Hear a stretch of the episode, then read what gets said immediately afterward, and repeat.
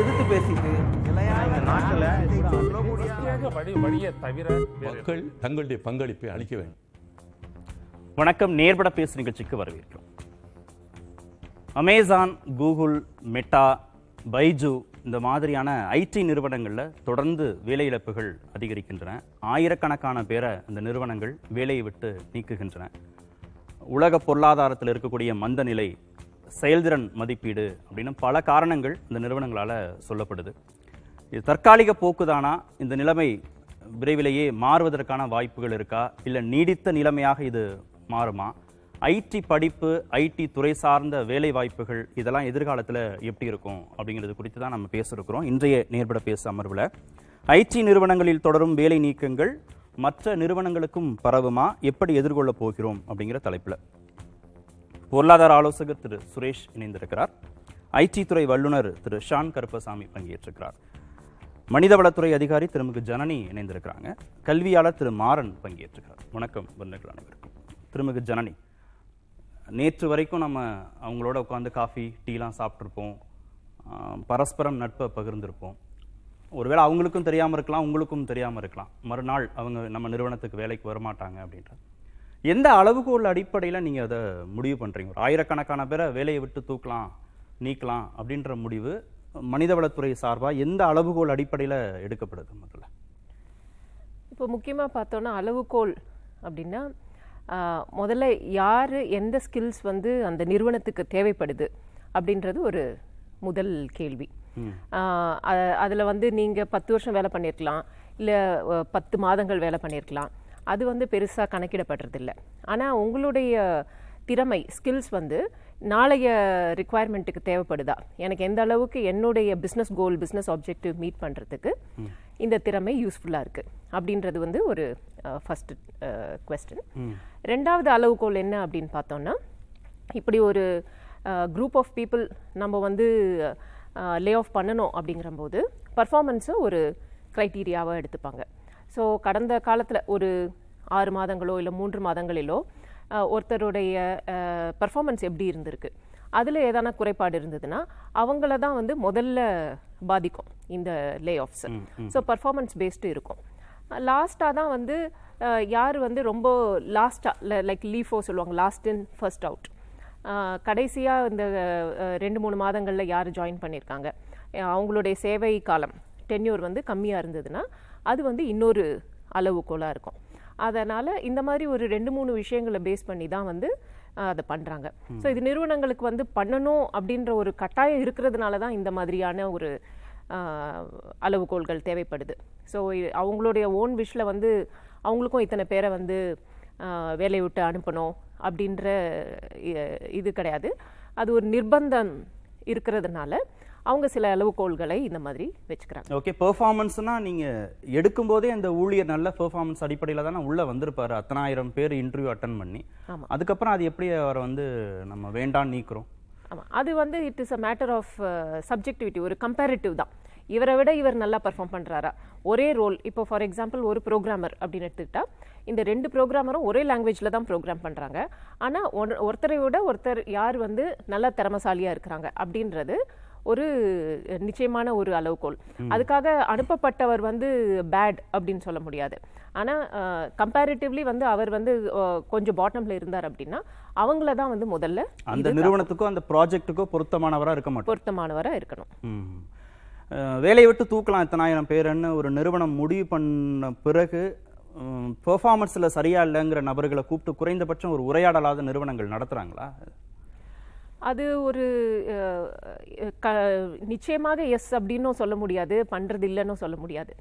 ஏன்னா இத்தனை பேர் அனுப்புறம்போது அவங்க வந்து இத்தனை பேரையும் கூப்பிட்டு இதுதான் ரீசன் அப்படின்னு நடைமுறையில சொல்ற மாதிரி தெரியல. சொல்லணும் ஆனா வந்து சொல்ற மாதிரி தெரியல.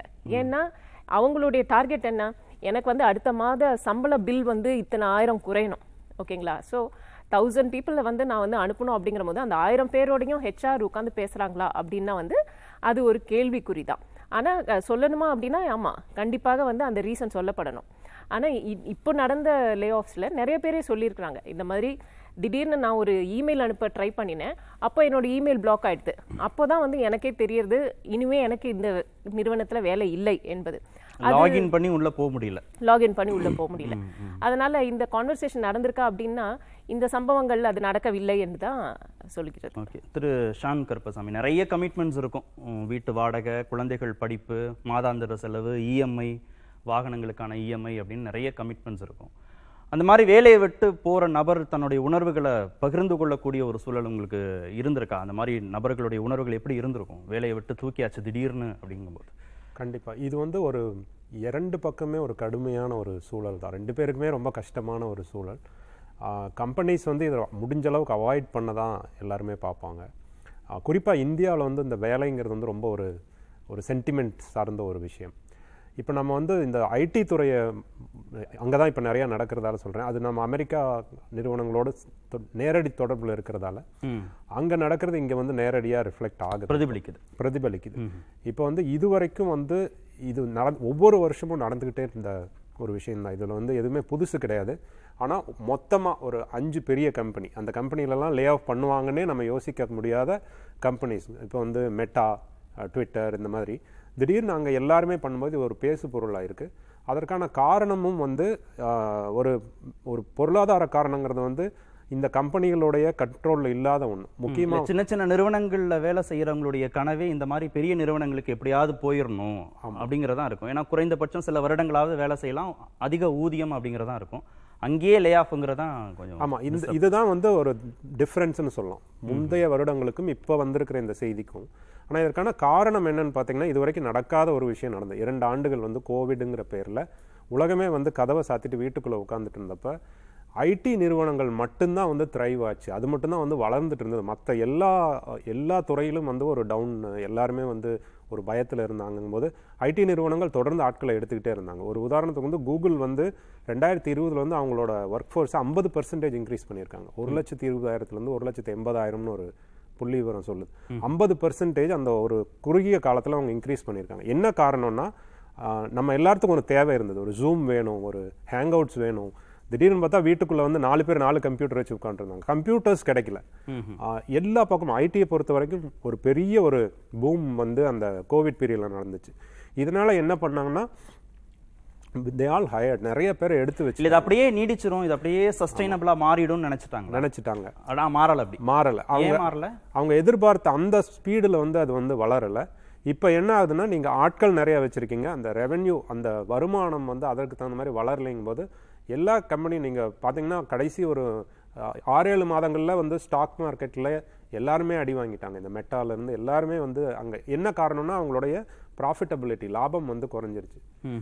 இப்போ அந்த லாபத்தை காட்டணும்னா அவங்க என்ன ஸ்கேலில் எக்ஸ்பேண்ட் ஆனாங்களோ அதே ஸ்கேலில் அவங்க வந்து இப்போ குறைக்கணும். உடனடியாக குறைச்சாகணுங்கிற மாதிரியான ஒரு சூழல். அதனால தான் பத்தாயிரம் பதினோராயிரம் இதெல்லாம் வந்து அன்ஹர்ட் ஆஃப் அந்த கம்பெனிகளுக்கு வந்து இது வந்து இது இப்போ இந்தியாவை எடுத்துக்கிட்டிங்கன்னா இன்னும் அந்த அளவுக்கான ஒரு இம்பேக்ட் வரல. ஆனால் இந்த கம்பெனிகளை டிபெண்ட் பண்ணி தான் இங்கேயும் இருக்காங்க. அதே மாதிரி வரவே வராதுன்னு சொல்ல முடியுமா? சொல்ல முடியாது. ஏன்னா இது இதை தாண்டி வந்து நமக்கு உக்ரைன் வார் அது ஒரு பெரிய ஒரு ஃபேக்டர் வேர்ல்டு வைடு ஒரு பெரிய ஸ்லோ டவுன் வந்து எல்லாருமே சந்திச்சிட்டு இருக்கோம். ஆஹ் ஆனா ஐடி நிறுவனங்கள் வந்து குறிப்பா இதை செய்யறதுக்கு காரணம் அவங்க கோவிட் பீரியட்ல கிடைச்ச ஒரு ஒரு பெரிய வளர்ச்சி. அதை வந்து அவங்களால தக்க வச்சுக்க முடியல. எல்லாருமே வந்து கொஞ்சம் இப்போ ஆஹ் அந்த பெல்ட்டை டைட் பண்றதுமாங்க அந்த மாதிரி பண்ண ஆரம்பிக்கிறாங்க. இந்தியா இப்போ இது என்ன ஆகும்னா இது ஒரு டோமினோஸ் எஃபெக்ட் மாதிரி ஒரு கம்பெனி பண்ணிடுச்சு. ரெண்டு கம்பெனி பண்ணிடுச்சுன்னா மற்ற கம்பெனியெல்லாம் இதுக்கு ஒரு வாய்ப்பாக இதை வச்சுட்டு அவங்களும் பண்ண ஆரம்பிச்சிருவாங்க. அவங்களுக்கும் வந்து தேவைப்படும் இது. அவங்க இப்போ பண்ண வேணாம்னு நினைச்சிட்டு இருந்தவங்க கூட இந்த இந்த ஃப்ளோவில் பண்ண ஆரம்பிச்சிருவாங்க பெரிய கம்பெனிகளே பண்ணிட்டாங்க. ஆமா. அப்படின்றத அப்படிங்கிறப்ப அவங்களுக்கு ஆரம்பிச்சிருவாங்க. சார்பா பயன்படுத்திப்பாங்க. இது வந்து என்ன ஆகுனா ஜாப் மார்க்கெட்லயும் பாத்தீங்கன்னா இப்போ வெளியில வரக்கூடியவங்களுக்கு வந்து உடனே ஒரு வேலை உடனே கிடைச்சிராது அப்படிங்கிறதும் இதுல ஒரு இருக்கக்கூடிய ஒரு சிக்கல். ஒவ்வொருத்தரும் தனித்தனியா பண்ணும்போது இந்த பிரச்சனை இருக்காது. அதுதான் இப்ப இருக்கிற ஒரு ஒரு வேறுபாடு. ம். ஆனா ஐடியை பொறுத்த வரைக்கும் எப்பவுமே வந்து இந்த பாட்டம் அஞ்சு பர்சன்டேஜை வந்து வெளியில அனுப்புறதும் டாப் அஞ்சு பர்சன்டேஜுக்கு வந்து பெரிய அளவுல ஒரு ரெமுனரேஷன் ப்ரொமோஷன் கொடுக்கறதும் எல்லா இண்டஸ்ட்ரியிலையும் இருக்கு. ஐடியில் வந்து தொடர்ந்து இது வந்து நடந்துகிட்டே தான் இருக்கும். ஓகே உங்க உத்தேசப்படி இப்போ இந்தியாவுல இந்த பாதிப்பை நம்ம உணர தொடங்குவதற்கு இன்னும் எவ்வளவு மாதங்கள் ஆகும்னு எதிர்பார்க்கலாம் ஆல்ரெடி உணர தொடங்கி தொடங்கியாச்சா? தொடங்கியாச்சு. ஏன்னா இந்த எல்லா கம்பெனிகளுமே இந்தியாவில் வந்து அவங்களுடைய ஒரு சப்சிடரி வச்சுருக்காங்க. அப்போ எல்லா பக்கமும் தான் அவங்க கட் பண்ணுறாங்க கட் பண்ணும்போது யூஎஸ் மட்டும் அப்படின்னு இல்லை. இந்தியாவிலையும் தான் பண்ணுறாங்க இந்த பெரிய டெக் மேஜர்ஸ் நம்மளுடைய சர்வீஸ் ஓரியன்டுக்கு இன்னும் இந்த அளவுக்கு ஒரு ஒரு பாதிப்பு வரல. ஆனால் ப்ராடக்ட் கம்பெனிஸ் ஸ்டார்ட் அப்ஸ் இவங்க தான் வந்து பெரிய லெவலில் சம்பளம் கொடுத்து கோவிட் பீரியடில் எடுத்துக்கிட்டே இருந்தவங்க ரெண்டு மடங்கு மூணு மடங்கு சம்பளம்லாம் நாம் பார்த்தோம். எப்போன்னா இந்த ஏப்ரல் மேல. அப்போ பார்த்தீங்கன்னா சடனாக ஒரு ஷிஃப்ட் அது அப்படியே வந்து மாறிடுச்சு. இந்த நவம்பர் வரும்போது அப்படியே மாறிடுச்சு. யூஎஸ் ஜாப் மார்க்கெட்டை பார்க்கும்போது மற்ற இண்டஸ்ட்ரி டெக்கை தவிர மற்ற இண்டஸ்ட்ரியில் பெரிய ஸ்லோ டவுன் எதுவுமே இல்லை. இல்ல. ஓரளவுக்கு ஒரு நல்ல ஒரு ஹெல்த்தியான ஒரு ட்ரெண்ட் இன்னும் போய்கிட்டு இருக்கு. பட் எவ்ரிபடி இஸ் எக்ஸ்பெக்டிங் இது நடந்துரும். ஏன்னா மற்ற மேக்ரோ அவங்க வந்து இன்ட்ரெஸ்ட் ரேட் இன்க்ரீஸ் பண்ணிட்டாங்க. இந்த மாதிரி நிறைய மேக்ரோ ஃபேக்டர்ஸ் இருக்கு. அதனால எல்லாருமே கொஞ்சம் ஒரு ஒரு எச்சரிக்கை உணர்வோட தான் இதை வந்து இப்போ பார்த்துக்கிட்டு இருக்கோம் ஓகே. திரு சுரேஷ் உலக பொருளாதார மந்தத்துக்கும் ஐடி நிறுவனங்கள் வேலை இழப்புக்கும் சம்மந்தப்படுத்துறாங்க அஹ், மற்ற நிறுவனங்கள்ல எப்படி இருக்கும் இதனுடைய தாக்கம்? இப்போ இந்த ஐடி நிறுவனங்கள் சேவைத்துறை நிறுவனங்கள் பாதிக்கப்படுற மாதிரி மற்ற நிறுவனங்களுக்கும் இது பரவ தொடங்குமா? வாய்ப்பு இருக்காது இப்போ அவர் சொன்னபடி இந்த டொமினோ எஃபெக்ட் தான். ஆக்சுவலி பொருளாதாரம் வந்து ஒரு ஸ்திரத்தன்மை இல்லாமல் இருக்கு. வேரியஸ் ஃபேக்டர்ஸ் அவர் சொன்னபடி உக்ரைன் வார் முக்கியமாக டாலரோட அப்ரிசியேஷன் இதெல்லாம் வந்து பொருளாதாரத்தை வந்து ஒரு தாக்கக்கூடிய ஒரு செயல்கள் இதெல்லாம். அப்படிங்கிறப்ப என்ன ஆகும்னா முக்கியமாக நீங்கள் பார்த்தீங்கன்னா இப்போ அவர் சொன்ன ஸ்டார்ட் அப்ஸ் இருக்குது பார்த்தீங்களா இந்தியாவை பொறுத்த வரைக்குமே பார்த்தீங்கன்னா ஒரு பதினாறாயிரம் பேருக்கு வேலை போயிடுச்சு நாற்பத்தஞ்சு ஸ்டார்ட் அப்ஸ் பிகாஸ் அவங்களுக்கு முக்கியமாக என்ன? ஃபண்டு தான். Stage one stage two stage த்ரீன்னு ஃபண்டிங் போயிட்டு இருக்கும் இப்போ என்ன ஆயிடுச்சுன்னா இந்த dollar appreciation interest rate hike இதனால ஃபண்டிங் ஆஃப் ஸ்டா இது ஸ்டார்ட் அப்ஸ் வந்து அந்த இங்கிலீஷ் வேர்டில் சொல்லணும்னா ஃபண்டிங் வின்டர் அப்படிம்பாங்க. அது வந்து ஆரம்பிச்சிருச்சு அவங்களுக்கு. அப்படிங்கிறப்போ அந்த ஃபண்டிங் இல்லாதப்போ அவங்க எப்படி த்ரைவ் பண்ணுவாங்க? ஸோ அல்டிமேட்டாக அவங்க வந்து காஸ்ட் கட்டிங் மெஷரில் வந்து ஆட்கள் எடுக்க வேண்டிய ஒரு சூழ்நிலை. பொதுவாக பார்த்தீங்கன்னா இந்த ஐடி கம்பெனிஸ் எல்லாமே வந்து ஒரு ப்ராஜெக்ட் லிங்க்டு தான் ரெக்ரூட்மெண்ட்ஸு ஜஸ்ட் லைக் தட் ரெக்ரூட்மெண்ட்ஸே கிடையாது. எனக்கு ஒரு ப்ராஜெக்ட் யூரோப்பில் கிடைக்கும். உடனே அந்த ப்ராஜெக்ட்டுக்கு ஆள் வேணும். நான் எடுப்பேன் நான். இது மாதிரி அந்த சமையல்கள் வேணுங்கிறப்ப பண்ணுவோம் பார்த்தீங்களா அந்த மாதிரி ஒரு செட்டப் தான் அந்த மாடலே அவங்க பிஸ்னஸ் மாடலே அதான். ஸோ அந்த ப்ராஜெக்ட்டு வராமல் போயிடும். ஏன்னா இப்போ இந்த பொருளாதார ஸ்திரத்தன்மை இல்லாதனால எல்லா இடத்துலையும் பார்த்தீங்கன்னா இன்ஃப்ளேஷன் வந்து இப்போ யூகே யூரோப்லாம் எடுத்தீங்கன்னா ஹையஸ்ட்டாக இருக்குது இப்போ இன்ஃப்ளேஷன் ஓகே ஸ்டார்ட் அப் நிறுவனங்கள் தடுமாறுறத புரிஞ்சுக்க முடியுது? அவங்களுக்கு நிதி வர்றதுல சிக்கல் ஊழியர்களுக்கு சம்பளம் மற்ற செலவுகள்னு இருக்குது பெரிய நிறுவனங்கள் பத்துலேருந்து பதினைந்து சதவீதம் அளவுக்கு தான் ஊழியர்களுக்கான சம்பளம். எங்கள் நிறுவனங்கள்ட்ட இருந்து வரக்கூடிய காசுலேருந்து பத்துலேருந்து பதினைந்து சதவீதம் தான் அவங்க ஊதியமாக கொடுக்குறாங்க. மீதி எல்லாமே இந்த நிறுவனங்கள் தான் வச்சுக்கிறாங்கங்கிற போது அதுல கூட ஏன் அந்த அவங்க வந்து காம்ப்ரமைஸ் முடியாது. வலுவான கம்பெனிகள் வலுவில்லாத கம்பெனிகள் ரெண்டா பிரிக்கலாம். வலுவான கம்பெனிகள் ஏன் வந்து இந்த மாதிரி ஒரு செயலை பண்ணுறாங்கன்னா டு ப்ரிசர்வ் கேஷ் அவங்கள்ட்ட கேஷ் இருக்குது ஆல்ரெடி கேஷ் ரிச்சர் அவங்க. பட் ஃபர்தராக கேஷ் டிப்ளீஷன் ஆகக்கூடாது குறைஞ்சிடக்கூடாது. நம்மளுடைய இந்த தாக்கத்தை இன்னும் ஒரு மூணு ஆண்டு நம்ம வந்து மூச்சு பிடிக்கணும்னு சொல்லுவோம் இல்லையா? தண்ணிக்கு மேலே நம்ம மூச்சு பிடிச்சா அதுக்கப்புறம் மேலே வந்துக்கலாம்னு அந்த ஒரு கான்செப்டில் தான் அவங்க என்ன பண்ணுவாங்கன்னா எவ்வளவு எவ்வளவு நம்ம மேன் பவரை குறைக்கலாம் என்ன பண்ணலாங்கிற ஒரு வியூ எடுப்பாங்க. ஸோ இந்த மாதிரி ஒரு வலுவான ஒரு கம்பெனி வந்து எப்பயுமே என்ன பண்ணுவாங்கன்னா உங்களுக்கே தெரியும் ஐடி இண்டஸ்ட்ரியை பொறுத்த வரைக்கும் ஒரு பெக்குலியர் என்னன்னா ஒரு ஐம்பத்தி ஏழு டு ஐம்பத்தெட்டு பெர்சன்ட் ஆஃப் ரெவென்யூ லேபருக்கு தான் போகுது. ஐ மீன் மேன் பவர் காசுக்கு தான் போகுது. ஐம்பத்தெட்டு பர்சன்ட் போகுது. அப்படிங்கிறப்ப it's a man rather man power driven industry அப்படிங்கிறப்ப என்னுடைய ப்ராஃபிட்டில் ஒரு சிக்ஸ்டி பர்சன்ட் வந்து அதுக்கே போயிடுதுன்னா ஸ்ப்ரெட் எங்கே இருக்கும்? அன்லெஸ் நான் வாங்குற ப்ராஜெக்டில் எனக்கு ஸ்ப்ரெட் இருந்தாதான் இந்த மாதிரி ஒரு எக்கானமி வந்து ஒரு மேக்ரோ எக்கானமி வந்து ஒரு பேடாக இருக்கும் பொழுது எனக்கு ப்ராஜெக்ட் கொடுக்குறவர் என்ன பண்ணுவார்? அவரும் என்னுடைய காஸ்ட் குறைக்க பார்ப்பார். அவர் ஆங்கிள்லேருந்து அவர் குறைக்க பார்ப்பார். அப்படிங்கிறப்ப எனக்கு ஸ்ப்ரெட் என்ன ஆகும்? அஃபெக்ட் ஆகும். அதனால் இந்த வலுவான கம்பெனிகள் தன்னுடைய கேஷ் ரிச் பொசிஷனை ஃபர்தராக அஃபெக்ட் பண்ணாமல் இருக்க ப்ரிசர்வ் பண்ணுறதுக்காக தான் அவங்க என்ன பண்ணுவாங்க? இந்த மாதிரி ஸ்டெப் எடுப்பாங்க. இன்னொன்று என்னென்ன உளவியல் மூலமாக சொல்கிறேன் நான். நான் ஒரு ஐடி கம்பெனி சேர்றேன்னா எனக்கு டே ஒன்னே எனக்கு தெரியும். என்னைக்கு வெளியில் போவேங்கிறது எனக்கு தெரியும் எனக்கு. அது எல்லா நிறுவனத்துக்கும் இல்லை இல்லை எல்லா நிறுவனத்துக்கும் வராது. ஐடி நிறுவனத்தை பொறுத்த வரைக்கும் அது வந்து என்ன ஸ்பெஷல் அதுக்கு? ஏன்னா பிகாஸ் நான் தான் சொன்னதான் ப்ராஜெக்ட் ஓரியன்ட் தான் எல்லாமே. அந்த கம்பெனி வந்து மேல் மேலும் பல ப்ராஜெக்டை வாங்கி பல இது பண்ணிட்டே இருக்க வரைக்கும் தான் அங்கே ஆட்களுக்கு உண்டான ஒரு அசைன்மெண்ட்டே இருக்கும். அந்த ப்ராஜெக்ட் எங்கே நிற்கிதோ அப்போ வந்து நீ உங்களுக்கே தெரியும் நிறைய பேருக்கு அப்பாயின்மெண்ட் ஆர்டர் கொடுத்து பெஞ்சில் உட்கார வச்சுருப்பாங்க. பிகாஸ் ப்ராஜெக்ட் வராது அங்கேருந்து. அப்படிங்கிறப்போ இந்த செயல்பாடு இந்த இந்த மாடலை பார்த்தீங்கன்னாலே it is driving upon the projects தான். ஸோ அந்த ப்ராஜெக்ட்ஸ் எப்போ வந்து ஸ்ப்ரெட் குறையுதோ எப்போ வரலையோ ஆட்டோமேட்டிக்காக அது வலுவான கம்பெனியாக இருந்தாலும் சரி வலு இல்லாத கம்பெனியாக இருந்தாலும் சரி உடனே ஸ்டெப் எடுக்கிறது வந்து மேன் பவர் தான் ஏன்னா sixty percent of the revenue எங்கே போகிறது மேன் பவர் போகிறதுனால தான் அங்கே உடனே கை வைக்கிறாங்க. ஸோ தட் இமிடியேட்டாக ஒரு see as a financial discipline ஒரு ரிலீஃப் கிடைக்கும். அங்கே தான் இமிடியேட்டாக ரிலீஃப் கிடைக்கும் மற்ற எக்ஸ்பென்ஸ் கம்பெனிக்கு நீங்கள் கிடைக்கும் ரிலீஃப் கம்பெனிக்கு ரிலீஃப் கம்பெனிக்கு ரிலீஃப் கிடைக்கும். அது சேம் வேலை இழந்தவங்க இல்ல இன்னொன்னு அதான் இப்போ அடுத்த இப்போ அவங்க சொன்ன பிரகாரம் என்ன பண்ணுவாங்கன்னா ஒரு எம்ப்ளாயியே ஸ்ட்ரெச் பண்ணக்கூடாது. நான் வந்து ஒரு பத்து பேரை வந்து ப்ராஜெக்ட் வந்து நல்லா அழகா பண்ணிட்டு இருந்தேன். இப்போ சுச்சுவேஷன் வந்து எனக்கு ஒஸ்டா இருக்கு. ஏன் ஒரு ரெண்டு பேரை வச்சு அதே ப்ராஜெக்ட் நான் பண்ணக்கூடாதுங்கிற ஒரு சிந்தனை வரும் அந்த டயத்தில். see எப்பயுமே ஒரு கஷ்டமான டயத்தில் அப்படிதான் வந்து சிந்தனை வரும் ஒரு முதலாளிக்கும் வரும். அந்த கம்பெனி ஓனருக்கும் இருக்கும் அவங்களுக்கும் இருக்கும். அப்படிங்கிறப்ப என்ன அவங்க மிச்சம் எட்டு பேர் இருக்கு ஓகே. இப்போதைக்கு டெம்பரரியாக நம்ம ஆஃப் பண்ணிடலாம்னு பார்ப்பாங்க. அவ்வளவுதான். திரு ஷான்கர் பசாமி அந்த அளவுக்கு அன்சர்டனிட்டி இருக்கக்கூடிய ஜாப் தானே? வேலைக்கு போற முதல் நாள் என்னைக்கு வேணாலும் நாமள நம்மளை வேலையை விட்டு தூக்கிடுவாங்கங்கிற ஒரு நம்பகத்தன்மை இல்லாம தான் வேலைக்கு போறாங்களா ஐடி வேலைக்கு? இல்லை ஐடி வேலையை பொறுத்த வரைக்கும் ஒரு விஷயம் அவங்களுக்கு தெளிவாக தெரியும். நான் கான்ட்ரிபியூட் பண்ணிட்டு இருக்கிற வரைக்கும் தான் எனக்கு வந்து வேல்யூ சம்பளம். அது வந்து ரொம்ப தெளிவாக டிரான்ஸ்பரண்ட்டாகவே அங்கே இருக்கும். அங்கே வந்து அந்த பெஞ்சுக்கு அனுப்புறது திரும்ப கூப்பிட்றது ரொம்ப சாதாரணமாக நடக்கும். பெஞ்சில் இருக்கும் அப்படின்னாலே அடுத்த ஸ்டெப் அவங்க வெளியில் போயிடுவாங்க. இப்போ பெரிய நிறுவனங்களில் அது ஒரு பழக்கமாகவே இருக்குது அப்போ இது வந்து அவங்களுக்கு புதுசு இல்லை. ஆனால் தொடர்ந்து ப்ராஜெக்ட் வந்துக்கிட்டே இருக்கும்போது கம்பெனிஸ் வந்து ஒரு மாதிரி ஒரு டைட்டன் பண்ணி ரன் பண்ணிட்டு இருக்கும்போது அவங்களுக்கு ஓரளவுக்கு கான்ட்ரிபியூட் பண்ணுறவங்களுக்கு தொடர்ந்து வேலை இருந்துகிட்டே இருக்கும். இந்த மாதிரி ஒரு மாஸ் லே ஆஃப் நடக்கும்போது தான் வந்து சில டைம் பர்ஃபார்ம் பண்ணுறவங்க கூட அதில் உள்ள வரக்கு வாய்ப்பு இருக்குது இல்லைன்னா அவங்களுக்கு தெரியும். நம்ம வெளியில் போயிடுவோங்கிறது வந்து ஒரு நாலு தடவை பெஞ்சுக்கு போயிட்டு போயிட்டு கஷ்டப்பட்டு திரும்ப உள்ளே வந்திருப்பாங்க ப்ராஜெக்ட்டுக்கு ஓகே ஆமா. அப்போ அவங்களுக்கு ஒரு ஏற்கனவே அந்த ஐடியா இருக்கும். இந்த இந்த இப்போ நடக்கிறது வந்து ஒரு அமெரிக்கா ஒரு அமெரிக்கன் கல்ச்சர் அப்படி தான் சொல்லணும் அங்க வந்து ரொம்ப இது ஒரு சாதாரணமான விஷயம். நான் நீங்க பாத்தீங்கன்னா அவங்க அந்த கம்பெனில இருந்து அவங்கள அவங்க அனுப்பிச்சிருப்பாங்க. ஒரு ஒரு ஆறு மாசம் கழிச்சு அதே கம்பெனியில் அவங்க திரும்ப போய் வேலை பார்ப்பாங்க.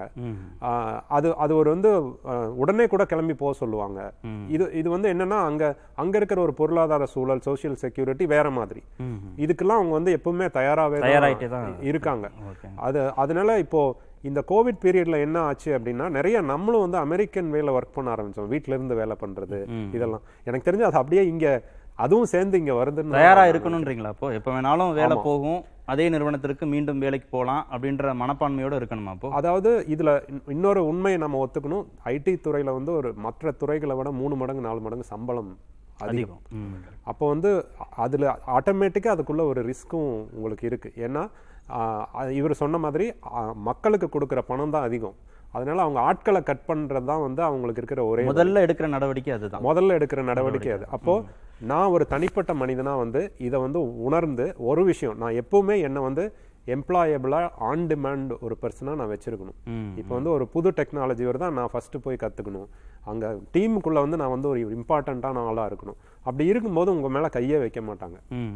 அவங்க யாரை வந்து டார்கெட் பண்ணுவாங்கன்னா இவங்கள வந்து துரத்தி துரத்தி வேலை வாங்கணும். இல்லை ஆட்டிடியூட் அவங்க வந்து ரொம்ப நிறைய ப்ராஜெக்ட் இருக்கும்போது போனா போதுன்னு வச்சுட்டு இருப்பாங்க. அந்த மாதிரியான ஒரு குரூப்பை தான் டார்கெட் பண்ணுவாங்க. இல்லை அவுடேட்டட் டெக்னாலஜி நல்லா ஒர்க் பண்ணுவாங்க. ஆனா இந்த டெக்னாலஜிக்கு வந்து வேல்யூ இல்லை. ப்ளஸ் அடுத்ததான் வந்து என்னுடைய தனிப்பட்ட ஃபினான்ஸை நான் எப்படி மேனேஜ் பண்ணிக்கிறேன் அப்படிங்கிறதும் இருக்கு. இந்த வர ஒரு காலத்துல சம்பளம் வந்துட்டு இருந்தப்போ நான் சேமிச்சு வச்சேனா அப்படிங்கிற ஒரு கேள்வி இருக்கு. நான் எல்லாத்தையும் செலவு பண்ணிட்டேன். டாம் டூம் செலவு பண்ணிட்டேன். லோனுக்கு மேல லோனா போட்டு வச்சிருக்கேன்னா இது ஒரு பெரிய ஒரு அந்த கிராஃப் வந்து உயர்ந்துட்டே போகாதா? ஒரு லட்ச ரூபா வாங்குறவர் கண்டிப்பா அப்புறம் ஒன்றரை லட்சத்துக்கு தான் போவார் ரெண்டு லட்சத்துக்கு தான் போவார்னு அந்த கிராஃப் உயராதா? ஐடியில் அதுக்கான சான்சஸ் ஐடியில் வந்து இப்போ கடந்த ஒரு ரெண்டு வருட இது பாத்தீங்கன்னா ரெண்டு லட்ச ரூபா வாங்கிட்டு இருந்தவங்க எட்டு லட்ச ரூபாய்க்கெல்லாம் போனாங்க. அந்த மாதிரியான ஒரு சூழலும் வருஷத்துக்கு சொல்றீங்களா? மாசத்துக்கா? வருஷத்துக்கு. வருஷத்துக்கு. ரெண்டு லட்சம் இருந்தவங்க எட்டு லட்சம் ஜம்ப் பண்ணதெல்லாம் கூட நடந்துச்சு. இந்த ஒரு கடந்த நான்கு ஐந்து ஏன்னா இந்த ப்ராடக்ட் கம்பெனிஸ் அவங்களுக்கு ஒரு ஃபண்டிங் வரும். இப்போ உடனே ப்ராடக்ட் ரிலீஸ் பண்ணோம் ஆள் இல்லைன்னா எவ்வளவு வேணா கொடுத்து எடுக்க தயாரா இருந்தாங்க. சில டெக்னாலஜிஸ் ம் ம். ஆனா அது அது வந்து இன்ஹெரண்ட் ரிஸ்க் அதுல இருக்கிறது என்னன்னா எப்ப வேணா அவங்க வந்து எனக்கு வேலை இல்லைன்னு சொல்றதுக்கும் ஸோ நீங்க வந்து ரெண்டு லட்சம் வாங்குற இடத்துல எட்டு லட்சம் வாங்குறீங்கன்னா நான்கு மாதத்து சம்பளம் வந்து உங்களுக்கு வருது உண்மையா? அப்போ அதை நம்ம வந்து சேமிச்சு வைக்கணுங்கிறது வந்து எனக்கு தெரிஞ்சு இந்த மாதிரியான ஒரு ஒரு ஷேக்கிங் த போட் நடக்கும்போது தான் உங்களுக்கு ஒரு ஃபினான்ஷியல் மேனேஜ்மெண்ட்டும் ரொம்ப முக்கியம். அது ரொம்ப முக்கியம். ஐடியில் இருக்கிறவங்க இனிமேல் இது வந்து ஒரு நார்மலா நடக்க ஆரம்பிச்சு. திரு மாறன் லிங்க்டின்ல நிறைய பேர் எழுதியிருக்காங்க. இந்த வேலையெல்லாம் போனதுக்கு பிறகு அவங்களுடைய அனுபவங்கள்லாம் எழுதியிருக்காங்க. அதெல்லாம் வாசிக்க முடிஞ்சது. ஐஐடி காரக்பூர்ல படிச்சிருக்காரு ஒருத்தர். நான் நல்ல மார்க் தான் வச்சுருந்தேன். கேம்பஸில் நான் நிறைய மார்க் வாங்கி தான் உள்ளே போனேன். நல்லா தான் வேலையும் பார்த்தேன். பத்து மாதம் ஆச்சு நல்லா தான் வேலையும் பார்த்தேன். ஆனால் எதனால் என்னை வேலையை விட்டு அனுப்புனாங்கன்னு தெரியல அப்படின்னு. ஆனால் ஜனனி சொல்கிறாங்க இல்லை ஒரு அளவுகோல் இருக்குது பெர்ஃபார்மன்ஸ் அடிப்படையில் ஒரு அளவுகோல் இருக்குன்னு. உங்ககிட்ட படித்த மாணவர்கள் நீங்கள் வேலைக்கு அனுப்பின மாணவர்கள் ஆன் கேம்பஸோ ஆஃப் கேம்பஸோ எப்படியோ போ உள்ளே போனவங்க இந்த அனுபவங்களை பகிர்ந்துருக்கிறாங்களா? வேலையை விட்டு அனுப்பின பிறகு அந்த உணர்வுகளை உங்ககிட்ட பகிர்ந்துருக்கிறாங்களா? இல்லை என்னை பொறுத்தளவில் வந்து என்ன அப்படின்னா மாணவர்கள் வந்து ஒரு சில பேர் லே ஆஃப் வந்திருப்பாங்க வந்திருந்தா அந்த அளவுக்கு வந்து யாருமே வந்து லே ஆஃப் ஆயிடுச்சு இதனால ஒரு என்னுடைய எக்ஸ்பீரியன்ஸ் எக்ஸ்போஷரால் நான் போயிட்டேன் வந்துன்னு சொல்ல மாட்டாங்க. அடுத்தது வந்து இமீடியட்டாக அடுத்த கம்பெனிஸ் தான் பார்க்கணும்னு நினைப்பாங்க. அதுதான் நினச்சிட்டு இருப்பாங்க. இது வந்து இந்த இந்த இந்த சுச்சுவேஷன்ஸ் என்ன ப்ராப்ளம் அப்படின்னா அவங்க சொல்கிற மாதிரி எல்லாருமே அவங்களுடைய skill competency is very very important skill competency யார் இல்லாமல் இருக்கிறாங்களோ அவங்களுக்கு தான் அந்த ஃபர்ஸ்ட் ப்ராப்ளமே வரும் உங்களுக்கு. அதுக்கு அடுத்தது உங்களுடைய எப்போதுமே வந்து ஒரு forecasting mind is very very important நீங்கள் ப்ரொடிக்ஷன் பண்ணிகிட்டே இருக்கணும் நீங்கள் எனக்கு நான் பெஞ்சில் உட்கார வைக்கிறாங்க அப்படின்னாலே அடுத்தது மறுநாள் எங்கே உள்ளே வருவாங்களா வெளியில் அனுப்புவாங்களான்னு தெரியாது. அப்போ அதற்கான நீங்கள் வந்து ப்ரீ பிளான் நீங்கள் பண்ணீங்கன்னாக்கா கண்டிப்பாக வந்து சான்சஸ் இருக்குது. என்னை பொறுத்தவரை எங்கள் மாணவர்கள் வந்து என்ன அப்படின்னு நான் சொல்கிறேன்னாக்கா நான் வந்து என்னுடைய எக்ஸ்பீரியன்ஸ் சொல்கிறது மாணவர்களை நீங்கள் தயார் செய்யும் பொழுதே நீங்கள் வந்து ஃபைனல் இயர் ஒரு பிளேஸ்மெண்ட்டு ஒரு கம்பெனி வராங்க அவங்களுடைய ரெக்குயர்மெண்ட்ஸ் மட்டும் நீங்கள் ப்ரிப்பரேஷன் பண்ணக்கூடாது. அவங்க strong foundation is more important அந்த ஸ்ட்ராங் ஃபவுண்டேஷன் நீங்கள் எங்கே கொடுக்குறீங்கன்னா from the first year itself we have to give strong foundations in terms of coding programming various skills இந்த attitude and also the behavioural aspects very important இந்த இது எல்லாமே நீங்கள் combination கொடுத்தா மட்டும்தான் வந்து ஒர்க் பண்ண முடியும். எனக்கு தெரிஞ்ச அப்சர்வேஷன் நான் என்ன சொல்கிறேன்னா இன்றைக்கி நிறைய ஸ்டார்ட் அப் ஃபேம் இருக்கிறாங்க. ஸ்டார்ட் அப்ங்கிறது வந்து என்னென்னாக்க ஒரு இனோவேஷன் ப்ராடக்டாகவும் இருக்குது. அது இல்லாமல் இன்றைக்கி ஐடி செக்டரில் ஒர்க் பண்ணுறது இன்றைக்கி வந்து ஃபுட் இண்டஸ்ட்ரீஸ் பெவரேஜ் இந்த மாதிரி நீங்கள் பார்த்தோம்னா நிறைய நீங்கள் ஃபுட் கோர்ட் இருக்கு பாருங்க. அதில் இன்னைக்கு வந்து யாரா ஓனர் நீ கேட்டிங்கன்னு வச்சிங்களேன் சார் அந்த பையன் வந்து ஐடியில் ஒர்க் பண்ணிட்டு இருக்காங்க நாலு பேர் சேர்ந்து. அவங்க இன்னைக்கு பிசினஸ் ரன் பண்ணிட்டு இருக்காங்க நிறைய ஃப்ரான்ச்சைஸ் எடுத்துட்டு இருக்காங்க இன்னைக்கு என்னன்னா அவங்க வந்து சேஃப்கார்ட் ஆகும்னு நினைக்கிறாங்க. நாளைக்கு ஐடியில் வந்து எப்படி வேணா வெளியில் வரதுக்கு வாய்ப்பு- வாய்ப்புகள் இருக்குது. அதுல இருந்து என்ன பண்ணணும்னு நினைக்கிறாங்கன்னா இன்கேஸ் இன்கேஸ் இஷ்யூஸ் வேற பிசினஸ்ல இன்வெஸ்ட் பண்றாங்க. இன்வெஸ்ட் பண்றாங்க. ஏன்னா நீங்க- நாலு லட்சம் வாங்குறாங்க ஆறு லட்சம் வாங்குறாங்க எட்டு லட்சம் வாங்குறாங்கனாக்கா அதான் நீங்க சொன்ன மாதிரி financial planning investment management investment வந்து அவங்க நீட்டா ப்ராப்பரா பண்ணிட்டு அவங்க சேஃப்கார்டு ஆயிட்டு இருக்காங்க.